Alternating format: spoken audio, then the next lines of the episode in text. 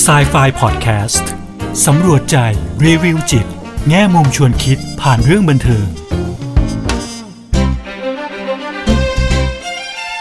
สวัสดีค่ะ กลับมาพบกับครูเอ ดรบุญวดีทองไพบุญกับ s ายไฟพอดแคสต์กันอีกครั้งนะคะ พอดแคสต์ที่จะนำพวกเราไปสำรวจใจ รีวิวจิต แง่มุมชวนคิดผ่านเรื่องบันเทิงค่ะ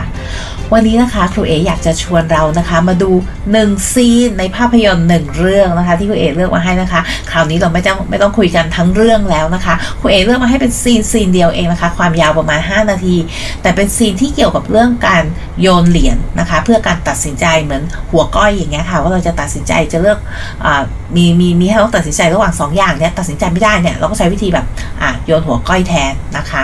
ทีนี้เนี่ยไอ้ scene เนี้ยค่ะเพอเอิญเนี่ยครูเอเหมือนนั่งนั่ง search YouTube อยู่เพื่ออะไรสักอย่างหนึ่งนะคะ ซึ่งครูเอก็จำไม่ได้เหมือนกันนะคะ แล้วก็เพอเอิญมันมีซีนเนี้ยมันพับขึ้นมานะคะเป็นหนังเป็นซีนจากภาพยนตร์นะคะ เรื่อง No Country for Old Men ค่ะ เป็นภาพยนตร์ที่ออกมาตั้งแต่ปี 2007 นะคะ แล้วก็เป็นภาพยนตร์ที่ได้กวาดรางวัลเยอะแยะมากมายรวมถึงรางวัลภาพยนตร์ยอดเยี่ยมในปีนั้นด้วยนะคะ เนื้อเรื่องนี่ค่ะมันจะเป็นเรื่องของการไล่ล่านะคะ ไล่ล่าระหว่างมือสังหารนะคะ กับคนที่ขโมยเงินไปก็แล้วกันจริงๆแล้วจะถือว่าขโมยหรือเปล่าก็คือเรื่องมันเกิดจากการที่แบบเป็นแก๊งค้ายานะคะ พอค้ายามันเกิดทะเลาะเบาแหวงกันแล้วก็ฆ่ากันตายหมดมันก็เลยทิ้งเงินเอาไว้เพราะเอิญคนคนนี้เขาไปเจอเงินนี้มาเขาก็เลยเอาเงินนี้ไปพอเอาเงินนี้ไปเนี่ยมันก็เป็นเงินมันก็เยอะอยู่ใช่ไหมคะพอเอาเงินนี้ไปเนี่ยไอตัวเจ้าของเงินนี่แหละค่ะเขาก็เลยแบบเฮ้ยเขาต้องเอาเงินเขาคืนเนี่ยก็เลยจ้างจ้างเจ้ามือสังหารเนี่ยค่ะ มาเพื่อที่จะไล่ล่าเพื่อที่จะเอาเงินกลับมานะคะ ทีนี้ตัวละครเอกของเราเนี่ยก็คือตัวมือสังหารเนี่ยแหละค่ะซึ่งเป็นคนที่ดูเลือดเย็นมากนะคะ สามารถฆ่าคนได้นะคะโดยที่ไม่ได้คิดอะไรมากมายเลยนะเหมือนกับว่าโดยอย่างที่สิ่งที่คุณเอกจะเอามาเล่าเนี่ยค่ะก็คืออเขาตัดสินใจที่จะฆ่าใครสักคนหนึ่งอะโดยการโยนหัวก้อยอะค่ะ ซึ่งมันเป็นซีนที่เอาหลาย ๆ คนมองดูแล้วจะรู้สึกเป็นซีนที่แบบว่า แอบแบบแอบเขาเรียกไงคะเหมือน หวั่นใจอะค่ะหวั่นใจแล้วก็แอบกังวลนะคะ แทนตัวละครในในในเรื่องนั้นด้วยนะคะซีนนี้ค่ะ เป็นซีนที่ตอนนี้ก็คือมือสังหารเขาก็เริ่มเดินทางแล้วใช่ไหมคะก็เหมือนจะต้องหาเงินคืนเนี่ยแล้วเขาก็ไปไปหยุดอยู่ที่ ปั๊มน้ำมันนะคะ เป็นปั๊มน้ำมันเก่าๆ แถวนั้นไม่มีใครเลยนะคะ เป็นชนบทมากเลย เป็นปั๊มน้ำมันเก่าๆที่หนึ่งนะคะ แล้วก็มีร้านร้านขายของกุ๊กกุ๊กกิ๊กของใช้ของอะไรพวกนี้ค่ะ ซึ่งก็เจ้าของก็คือเจ้าของเดียวกันนะคะ ทีนี้เนี่ยตัวมือสังหารของเราเนี่ยก็เดินเข้าไปในร้านใช่ไหมคะ แล้วก็เริ่มคุยกับเจ้าของร้าน ซึ่งเจ้าของร้านเนี่ยค่ะด้วยcharacter ของเขาอะเป็นคุณลุงนะคะ เป็นคุณลุงที่ที่เหมือนเรารู้สึกอยากปกป้องอะค่ะเนาะเขาเป็นคนที่ดูเป็นคนง่าย ๆมากเลยนะคะแล้วก็เนี่ยค่ะเขาก็เป็นเจ้าของปั๊มอยู่ก็อยู่อย่างแบบง่าย ๆ ไม่ได้มีอะไรมากมาย แล้วก็เป็นคนที่ดูเหมือน ไม่มีพิษมีภัยกับใครเลยนะคะ วันนี้ตัวมือสังหารเนี่ยก็เดินเข้ามาคุยกับเขานะก็เริ่มถามว่าเอ้ย you จะปิดร้านเมื่อไหร่ยูจะเข้านอนกี่โมงยูอาศัยอยู่ที่ไหนอยู่กับใครอะไรอย่างเงี้ยค่ะ ซึ่งเนี่ยคำถามพวกเนี้ยเราอะในฐานะคนดูอะเราเริ่ม เอะใจแล้วว่าเอ๊ะจะถามไปทำไมมันต้องมีอะไรแน่เลยหรือ หรือทำไมแบบทำไมมันถึงต้องถามหรือมันมันต้องมีไอ้ซีโมเมนต์แบบนี้นะคะ ที่เราก็รู้ด้วยไอ้ตัวมือสังหารของเราเนี่ยเขาเป็นคนค่อนข้างที่จะเลือดเย็นนิดนึงนะคะ เพราะฉะนั้นเนี่ยเขาคงฆ่าใครได้ง่าย ๆ โดยที่ไม่ต้องคิดอะไรเยอะเนาะทีนี้พอเขาถามไปเรื่อยเนี่ยคุณลุงที่เป็น character เนี่ยค่ะเขาก็เองก็เริ่มเอะใจว่าเอ๊ะมันน่าจะมีอะไรหรือเปล่าอย่างเงี้ยตอนแรกก็ตอบบ้างแต่พอหลังก็เอ๊ะ จะตอบดีหรือไม่ตอบดีทำไมคุณถึงอยากรู้อะไรอย่างเงี้ยค่ะ ทีนี้เนี่ยตัวมือสังหารของเราก็เลยเอางี้แล้วกันเนาะเขาก็โยนเหรียญขึ้นไปใช่ไหมคะ แล้วก็พอวางลงมาแล้วก็ปิดเหรียญไว้เงี้ยเหมือนโยนหัวก้อยอะค่ะ แล้วเขาก็ถามคุณลุงเขาบอกเนี่ย youยูเลือกเลยยูจะเอาหัวหรือเอาก้อย คุณลุงก็บอกว่าเอา ทำไมต้องเลือกด้วย ในเมื่อฉันก็ยังไม่รู้เลยว่าการที่เลือกหัวเลือกก้อยอะฉันจะได้รางวัลอะไรอย่างเงี้ยค่ะแต่เขาบอกว่ายูเลือกมาเลยเอาหัวหรือก้อย เดี๋ยวยูก็รู้เองเนี่ยแล้วคุณลุงก็เลยอะก็ได้ ก็อะงั้นฉันก็เลือกหัวก็แล้วกันนะคะ ปรากฏว่าพอเปิดออกมาใช่ไหมคะ มันเป็นหัวจริง ๆ ด้วยเนาะพอเป็นหัวจริงแล้วเนี่ยตัวมือสังหารของเราอะค่ะเขาก็เลยบอกคุณลุงว่าคุณลุงเก็บเหรียญเนี่ยไว้นะ มันเป็นเหรียญพิเศษพิเศษมากๆ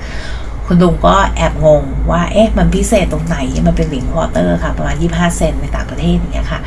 ในอเมริกา คุณลุงก็แอบสงสัยว่า เอ๊ะ เหรียญนี้มันพิเศษตรงไหนอะ มันก็เหมือนเหรียญทั่วไป แต่จริงๆ แล้วเนี่ย พวกเราที่ดูอยู่อะ เราลุ้นนะคะ แอบลุ้นว่า ก็คือไอ้หัวก้อยเนี่ย มันคือการตัดสินใจของไอ้ไออ้คนที่เป็นมือสังหารนี่แหละเนาะว่าถ้าออกมาเป็นก้อยเขาก็คงจะฆ่าคุณลุง แต่ถ้าออกเป็นหัวเนี่ย เขาก็จะปล่อยให้คุณลุงมีชีวิตอยู่นะคะเพราะฉะนั้นนี่คือการตัดสินใจของมือสังหารเนี่ยโดยการโยนหัวก้อยเท่านั้นเลยนะคะ ไม่ได้มีข้อมูลไม่ได้มีอะไรที่แบบว่าเป็นแรงจูงใจอะไรมากกว่าแค่แบบว่า ถ้าออกมาเป็นก้อยฉันฆ่าแกแน่ แต่เผื่อออกเป็นหัวเนี่ยฉันก็จะปล่อยให้แกไปเนี่ยค่ะ ทีเนี้ยพอครูเอเห็นซีนเนี้ยครูเอก็เลยเกิดความสงสัยแอบสงสัยนิดนึงว่าเอ๊ะการโยนหัวก้อยเนี่ยเพื่อการตัดสินใจเนี่ยมันมีกระบวนการอะไรทางจิตวิทยา หรือว่ามันมีอะไรที่มันแบบ น่าสนใจในเชิงจิตวิทยาไหมอะค่ะคุณเอกก็เลยลองไปเสิร์ชดูนะคะ ว่าเออไปค้นๆดูว่าเอ๊ะมันมีอะไรมันน่าสนใจหรือเปล่าเราก็เจอด้วยค่ะ ปรากฏว่าเจองานวิจัยเนาะที่เกี่ยวกับการตัดสินใจนะคะ โดยการโยนหัวก้อยหรือจริงๆเขาเรียกว่าพวก random tools นะคะก็คือการใช้เครื่องมือต่างๆ มาช่วยในการตัดสินใจที่มันค่อนข้างเป็นเครื่องมือเป็น random ก็คือไม่ได้เบสจากข้อมูลหรืออะไรก็คือ random เลยสุ่มเลยว่าคุณจะแบบว่าเป็นหัวเป็นก้อย หรืออาจจะเป็นเครื่องมืออย่างอื่นก็ได้แต่ลักษณะมันจะคล้ายๆกันอย่างเงี้ยค่ะทีนี้เนี่ยพอมาดูเรื่องของ หัวก้อยนี่ใช่ไหมคะเขาบอกว่าจริง ๆ แล้วเนี่ยการโยนหัวก้อยเนี่ยมันไม่ได้ช่วยให้เราเลือกว่ามันจะเป็นสมมติหัวคือ choice A ก้อยคือ choice B อย่างเงี้ยค่ะเขาบอกว่าการโยนหัวก้อยเพื่อหัวก้อยเพื่อการตัดสินใจเนี่ยมันไม่ได้เหมือนกับว่าช่วยให้เราตัดสินใจว่าจะเลือก A หรือ B ได้ แต่สิ่งที่มันช่วยอะค่ะมันช่วยให้เราตัดสินใจได้เร็วขึ้นอ่ายังไงอันนี้น่าสนใจมากเลยใช่ไหมคะเเขาบอกว่ามันเร็วขึ้นโดยที่ถ้าเราสมมติละ จริง ๆ แล้วเนี่ยเวลาเราต้องเลือกอะไรสักอย่างหนึ่งเนี่ยค่ะเนาะ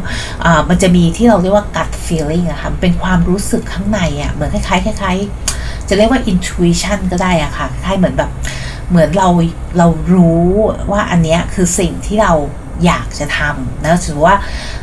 ในใจของเราข้างในตัวเราไอ้ gut feeling ของเราบอกว่ามันน่าจะเป็น choice A อย่างเงี้ยค่ะเนาะ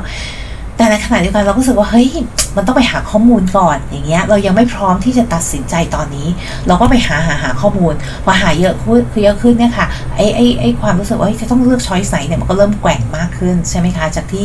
ข้างในเนี่ยถ้าเกิดเราฟังเสียงข้างในตัวเองเนี่ยมันน่าจะเป็นช้อยส์เเนี่ยตอนนี้พอหาข้อมูลมากขึ้นเรื่อยๆมันก็กลายเป็นว่าเฮ้ยหรือมันน่าจะเป็นช้อยส์บีดีกว่าไหมอะไรอย่างเงี้ยค่ะเพราะฉะนั้นเนี่ยพอถึงจุดหนึ่งอะเราก็บอกเอางี้ก็แล้วกันอะโยนเหรียญเลยหัวก้อย ถ้าหัวเราก็จะเป็น choice A ถ้าก้อยก็จะเป็น choice B นะคะ ทีนี้เนี่ยพอสมมติมันออกมาปุ๊บเนี่ยมันออกมาเป็นหัว ซึ่งเป็น choice A เป็น choice เราอยากได้เนี่ยเราก็จะรู้สึกโล่งใจใช่ไหมคะเราก็จะตัดสินใจได้ทันทีบอกโอเค อันนี้แหละ เราเลือกอันนี้เราก็จะหยุดกระบวนการค้นหาข้อมูล เราก็จะสามารถที่จะก้าวเข้าสู่การตัดสินใจแทนที่จะชะลอชะลอ ไปเรื่อยๆ ใช่ไหมคะ แต่ในขณะเดียวกันเนี่ย ถ้าโยนหัวก้อยออกมา แล้วมันกลายเป็น choice B นะคะ ซึ่งเป็น choice ที่เราไม่ต้องการเนาะะแต่ว่าพอมันออกมาอย่างนี้แล้วว่าเรารู้สึก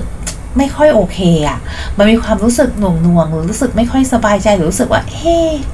เราไม่น่าโยนหัวก้อยไม่น่าใช้วิธีนี้มาช่วยในการตัดสินใจเลยอะไรอย่างเงี้ยค่ะ อันเนี้ยเขาบอกว่าไอ้ความรู้สึกแบบนี้แหละมันเป็นสัญญาณที่ดีเลยว่าเฮ้ยจริง ๆ แล้วเนี่ย ไอ้ choice B มันก็คงไม่ใช่ choice ที่เราอยากได้นั่นแหละ เราถึงมีความรู้สึกแบบนี้ เพราะว่าถ้า choice B หรือก้อยใช่ไหมคะออกมาแล้วเป็นก้อยเนี่ยค่ะแล้วบอกว่าเอ้ยถ้ามันเป็นสิ่งที่เราอยากได้จริงๆอะเราก็คงจะรู้สึกสบายใจเราก็ตัดสินใจทางนั้นไปเลยแต่เมื่อมันออกมาแล้วเรายิ่งเอะมากขึ้น ยิ่งแบบมีความ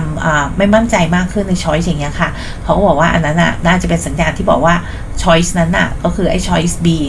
ที่ออกเป็นด้านก้อยเนี่ยค่ะมันไม่น่าจะใช่ช้อยสำหรับเราเนะจริงๆแล้วเนี่ยเราน่าจะมีใจไปทาง choice อีก choice หนึ่งมากกว่านะคะเพราะเนี่ยเขาก็เลยบอกว่าการโยนหัวก้อยเนี่ยมันช่วยให้เราเหมือน speed up ทำให้เราตัดสินใจอะได้เร็วขึ้นนะคะว่าเราจะเลือก ทางไหน แล้วมันก็เป็นสัญญาณด้วยอย่างที่เอบอกค่ะที่บอกว่าเอ้ย choice เนี้ยมันเหมาะกับเราจริง ๆ หรือเปล่านะคะแล้วก็มีอีกมุมมองหนึ่งด้วย ซึ่งคุณเอรู้สึกว่ามันน่าสนใจนะคะเป็นมุมมองเกี่ยวกับเรื่องจิตไร้สำนึกหรือที่เราเรียกว่า unconscious นะคะในมุมมองนี้ค่ะเขามองว่า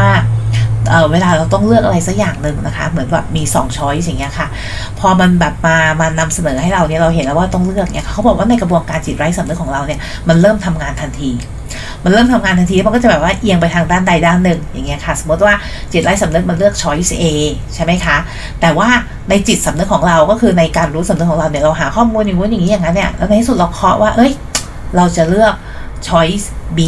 อย่างเงี้ยค่ะ ซึ่งมันตรงกันข้ามกับจิตไร้สำนึกนะคะ ช่วงนี้แหละเราจะรู้สึกเหมือนไม่ค่อยสบายใจอะรู้สึกว่าการตัดสินใจของเราเนี่ยมันจะมีแบบ มันมันไม่ไม่มั่นใจร้อยเปอร์เซ็นต์นะคะ มันมีความรู้สึกหน่วงหน่วงอยู่ ถ้าเราช้อยที่เราจิตไร้สำนึกของเราอะมันคิดมาแล้วล่ะว่าโอเค เราอยากได้ช้อยส์ A นะคะ แล้วในสุดแล้วเราโยนหัวก้อย อย่างเงี้ยแล้วมันได้ช้อยเดียวกันอย่างเงี้ยค่ะ แล้วมันเป็นช้อยที่มันตรงกับไอ้ช้อยที่จิตไร้สำนึกเราเลือกไว้แล้วอย่างเงี้ยอันเนี้ยมันก็ทำให้เราเกิดความรู้สึกสบายใจ รู้สึกว่าอันเนี้ยเป็นทางเลือกที่มันถูกต้องและเหมาะสมที่สุดสำหรับเรานะคะคุณเอกก็เลยคิดว่าเออพอไปค้นค้นดูเนี่ยแม้กระทั่งการที่เราเลือกที่จะใช้การโยนหัวก้อยในการตัดสินใจเนี่ยมันก็มีประเด็นทางด้านจิตวิทยาที่มันน่าสนใจใช่ไหมคะบางทีเราคิดว่าเอ้ยโยนหัวก้อยเนี่ยมันเป็นการตัดสินใจว่าจะเลือก choice A หรือ B แต่ในเชิงวิจัยแล้วว่ามันไม่ใช่เป็นการตัดสินใจเลือก choice นะคะ แต่ว่ามันทำให้การตัดสินใจอะของเราอะมันเร็วขึ้นว่า เอ้ย เราจะเลือกใน choice ที่จริงๆแล้วเราเอียงไปทางนั้นอยู่แล้ว หรือว่าเราจะเลือกอีก choice หนึ่งนะคะ วันนี้ก็เลยเอาเกร็ดเล็ก ๆ น้อยๆอย่างเงี้ยค่ะ มาฝากนะคะ เพราะคุณเอกรู้สึกว่าเป็นอะไรที่มันน่าสนใจก็เลยอยากจะเอามาแบ่งปันให้พวกเราได้รับฟังกันนะคะ วันนี้เวลาหมดแล้วนะคะ ก็เดี๋ยวไว้กลับมาเจอกันครั้งหน้ากับ Sci-Fi Podcast วันนี้คุณเอลาไปก่อนนะคะ สวัสดีค่ะ